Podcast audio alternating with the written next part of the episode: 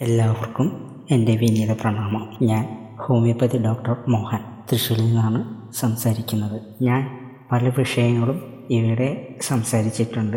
എന്റെ എല്ലാ പ്രഭാഷണങ്ങളും വളരെയധികം ആകർഷിക്കുന്നു എന്ന് അറിയുന്നതിൽ എനിക്ക് താല്പര്യമുണ്ട്. ഇന്നത്തെ പുതിയൊരു വിഷയം എന്ന് പറഞ്ഞാൽ മക്കളുടെ പഠനത്തിന്റെ കാര്യത്തെക്കുറിച്ചിട്ട് പറയുവാനാണ് ആഗ്രഹിക്കുന്നത്. മക്കളെ പഠിപ്പിക്കുന്ന കാര്യത്തിൽ എല്ലാവരും വളരെയധികം ശുഷ്കാന്തിയുള്ളവരാണ്. മക്കളെ പഠിപ്പിക്കുന്നതിന് ഇന്നത്തെ മാതാപിതാക്കൾ വളരെ ഉത്സുകിതരാണ് എന്ത് എങ്ങനെ പഠിക്കണം എന്ന് കുട്ടികൾക്കും എന്ത് പഠിപ്പിക്കണം എന്ന് മാതാപിതാക്കൾക്കും അറിയില്ല. അതുപോലെ തന്നെ അധ്യാപകർക്കും. അത് ഇന്നിന്റെ ഒരു പോരായ്മ തന്നെയാണ്. ഇന്നലകൾ പല പൂർവികന്മാർക്കും നഷ്ടപ്പെട്ടിട്ടുണ്ട്. ശരിയായ രീതിയിൽ മക്കളെ തിരിച്ചറിഞ്ഞ് മക്കളെ വളർത്തുന്നതിന് മാതാപിതാക്ക മാതാപിതാക്കൾക്ക് അറിയില്ല. അന്വേഷിക്കുവാൻ താല്പര്യവുമില്ല. മിടുക്കനോ മിടുക്കുകയോ ആകണം എന്ന ഒരു ആഗ്രഹം മാത്രമാണ് എല്ലാ മാതാപിതാക്കൾക്കും ഉള്ളത്. ഉയർന്ന വിദ്യാഭ്യാസം മക്കൾക്ക് ലഭ്യമാക്കണം എന്ന ഒറ്റ ചിന്തയെ മാതാപിതാക്കൾക്കുള്ളൂ. അതിനായി എങ്ങനെയെങ്കിലും കുറേ പണം സമ്പാദിച്ച് മക്കളെ കഷ്ടപ്പെട്ട് നല്ല വിദ്യാഭ്യാസം ചെയ്യിപ്പിച്ച് മക്കളെ പണം കഴിക്കുന്ന നല്ല മരങ്ങളാക്കി മാറ്റണം എന്നൊരു ചിന്താഗതിയാണ് ഇന്നത്തെ സമൂഹത്തിനുള്ളത് പ്രത്യേകിച്ച് നമ്മുടെ മാതാപിതാക്കൾക്കുള്ളത്. ഇതിനായി മക്കളുടെ അഭിലാഷങ്ങൾ താല്പര്യങ്ങൾ അഭിരുചികൾ തുടങ്ങിയ എന്തെന്ന് പോലും രക്ഷിതാക്കൾ അന്വേഷിക്കാറില്ല എന്നത് പരമ സത്യം രക്ഷിതാക്കൾക്ക് രക്ഷിതാക്കൾക്ക് അതിന് വേണ്ട പരിജ്ഞാനം നേടിയവരുമല്ല. ശാസ്ത്രം വളരെയധികം ഉന്നതി പ്രാപിച്ചിട്ടും കുട്ടികൾക്ക് ഏത് തരം പഠനശൈലിയാണ് അവലംബിക്കേണ്ടത് എന്ന് അധ്യാപകർക്കും മാതാപിതാക്കൾക്കും ഒരുപോലെ അറിയാത്ത വസ്തുതകളാണ്. ഇരുപതാം നൂറ്റാണ്ടിലെ ക്ലാസ് മുറികളിൽ ഇരുന്ന് കേട്ടുപഠിക്കുന്ന ശൈലി എല്ലാവർക്കും യോജിച്ചതല്ല എന്ന് ആധുനിക വിദ്യാഭ്യാസ ശാസ്ത്രം കണ്ടെത്തിയിട്ടുണ്ട്. ചിലർക്ക് ചിത്രങ്ങളുടെ സഹായത്തോടെയും മറ്റു ചിലർക്കാകട്ടെ സംഗീതത്തിന്റെ സഹായത്തോടെയും മറ്റു ചിലർക്കാകട്ടെ ശാരീരിക ചലനങ്ങളുടെ അതായത് അംഗ വിന്യാസത്തിലൂടെ പഠനം എളുപ്പമാക്കാം എന്ന് കണ്ടെത്തിയിട്ടുണ്ട്. ക്ലാസ് മുറികളിൽ ഇരുന്ന് കേട്ട് പഠിക്കുന്നതും കാണാപാഠം പഠിച്ച് ഓർമ്മശക്തിയെ പരീക്ഷിക്കുന്നതുമായ ഇരുപതാം നൂറ്റാണ്ടിലെ വിദ്യാഭ്യാസത്തിനോടും പരീക്ഷയോടും ആധുനിക വിദ്യാഭ്യാസ ശാസ്ത്രം അനുകൂലിക്കുന്നില്ല. ഇന്ന് അതിനോട് മിക്കവാറും വിട പറഞ്ഞിരിക്കുന്ന കാലഘട്ടമാണ്.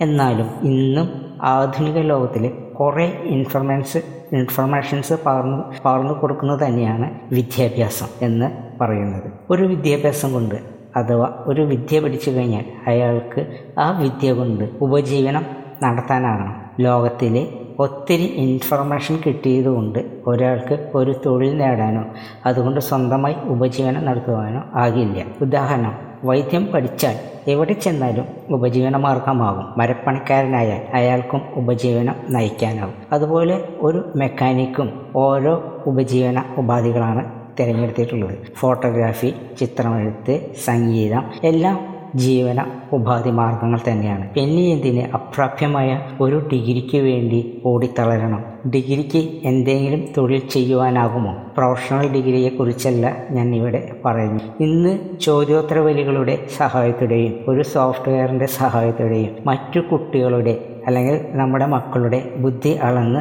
കണ്ടുപിടിച്ച് കുട്ടികളുടെ കഴിവിനൊത്ത് പഠനം മുന്നോട്ട് കൊണ്ടുപോകാനാകും. നമുക്ക് അതായത് കുട്ടികൾക്ക് ഒമ്പത് തരം ബുദ്ധികളുണ്ട്. അതുകൊണ്ട് ആരും ബുദ്ധി കുറവുള്ള കുറവുള്ളവരല്ല അതി ബുദ്ധ ബുദ്ധിമാന്മാരുമല്ല. അതിനും ഈ സോഫ്റ്റ്വെയറിന്റെ സഹായം തേടാവുന്നതാണ്. ഇവയെക്കുറിച്ച് അടുത്ത വീഡിയോകളിൽ വഴിയെ പിന്നീടുള്ള അധ്യായങ്ങളിലും ഞാൻ വിശദീകരിക്കുന്നതാണ്. ഈ അടുത്ത കാലത്ത് എന്റെ ശ്രദ്ധയിൽപ്പെട്ട ചില കാര്യങ്ങളാണ് വസ്തുതകളാണ് ഞാനിവിടെ പറയാൻ പോകുന്നത്. ഒരു ബിസിനസ്സുകാരൻ രാജു. അയാളുടെ മകൾ പ്ലസ് ടുവിന് എൺപത് ശതമാനത്തോടെ പാസ്സായി.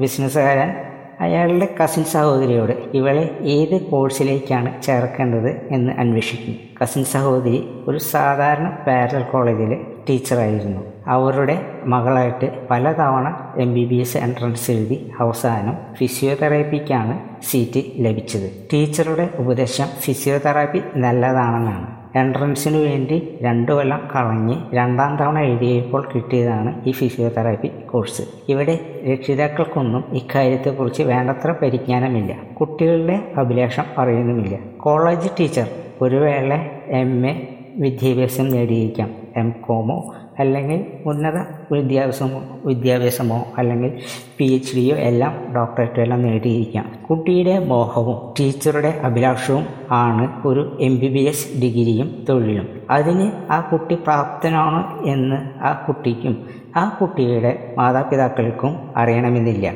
പിന്നെ എങ്ങനെയെങ്കിലും എൻട്രൻസും എം ബി ബി എസും പാസ്സായി എന്നിരിക്കട്ടെ. പലപ്പോഴും അവരതിൽ ശോഭിക്കണമെന്നില്ല. അവർ പലപ്പോഴും മറ്റു പലതിലുമാണ് ശോഭിക്കുക. ഉദാഹരണം മെഡിസിൻ പാസ്സായ സിനിമാ നടി നടീ നടന്മാരെയും എഞ്ചിനീയറിംഗ് പാസ്സായിട്ടുള്ളവർ സംഗീതത്തിലെയും ശോഭിക്കുന്നത് കണ്ടിരിക്കുമല്ലോ.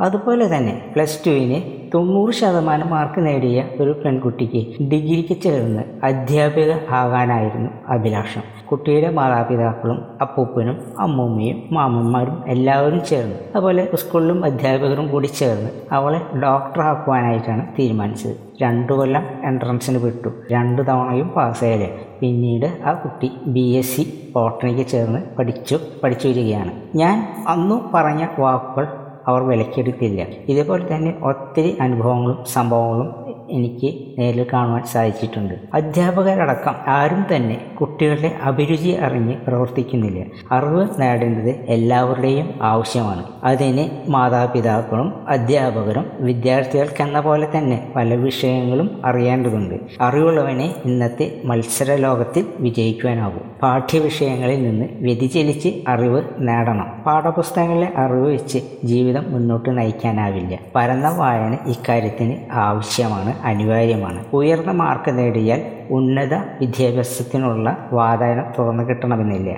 ആറ്റിറ്റ്യൂഡ് ഇൻട്രസ്റ്റ് തുടങ്ങിയ പല ഘടകങ്ങളെയും ആശ്രയിച്ചാണ് പ്രവേശനം ലഭിക്കുക. ഇന്ന് വിദ്യാഭ്യാസം വാണിജ്യവൽക്കരിക്കപ്പെട്ടിരിക്കുകയാണ്. താല്പര്യവും അഭിരുചിയും ഉയർന്ന മാർക്കും മറ്റും അനുകൂല ഘടകങ്ങളും ഒത്തുവന്നാൽ പിന്നെ സാമ്പത്തികം ഒരു വെല്ലുവിളിയായി മാറും. അതിന് മറികടക്കുവാൻ ഇന്ന് സ്കോളർഷിപ്പുകളും ഫെലോഷിപ്പുകളും ധാരാളമായിട്ടുണ്ട്. സർക്കാർ തലത്തിലും അല്ലാതെയും ഉണ്ട്. അതിനെക്കുറിച്ച് ഇന്നും പലരും അജ്ഞാതരാണ്. ജാതി തിരിച്ചു പോലും ഇന്ന് സ്കോളർഷിപ്പ് നൽകുന്നുണ്ട്. മിടുക്കന്മാർക്കും മിടുക്കുകൾക്കും ഇന്ന് വിദേശ പഠനം പോലും സുസാധ്യമാണ്. പ്ലസ് ടു കഴിഞ്ഞവർക്ക് വിദേശ പഠനം ആവശ്യമെങ്കിൽ T O E F L അതുപോലെ തന്നെ I E L T S പരീക്ഷകൾ പാസ്സായാൽ വിദേശത്ത് ഉപപരിണനം സുസാധ്യമാകും. ഇതിനെയായി എങ്ങനെ പഠിക്കണം എങ്ങനെ വായിക്കണം എങ്ങനെ ഓർമ്മശക്തി വർദ്ധിപ്പിക്കണം തുടങ്ങി അനേകം കാര്യങ്ങൾ വിദ്യാർത്ഥികളും രക്ഷിതാക്കളും അധ്യാപകരും അറിഞ്ഞിരിക്കണം.